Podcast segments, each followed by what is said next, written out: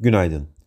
Amerika'da New Jersey Senatörü Menendez ve Maryland Senatörü Holland'ın sunduğu ve Türkiye'ye F-16 satışını sınırlandırıcı koşullara bağlayan eklemeler, Amerika Birleşik Devletleri 2023 Ulusal Savunma Yetkilendirme Yasa tasarısının Senato versiyonundan çıkarıldı.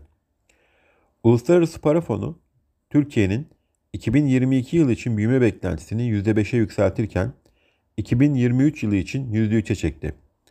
Ağustos'ta cari denge 3,5 milyar dolar civarındaki beklentilerin hafif altında 3,1 milyar dolar açık verdi.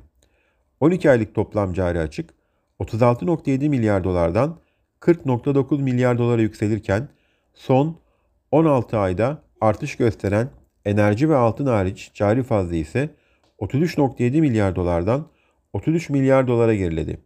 Bugün yurt içinde sanayi üretimi ve perakende satış verileri açıklanacak. Yurt dışında ise Amerika'da üfe rakamı takip edilecek. Bu sabah Asya endeksleri karışık bir görünüm sergilerken Amerika'da vadeli endeksler hafif alıcılı işlem görüyor.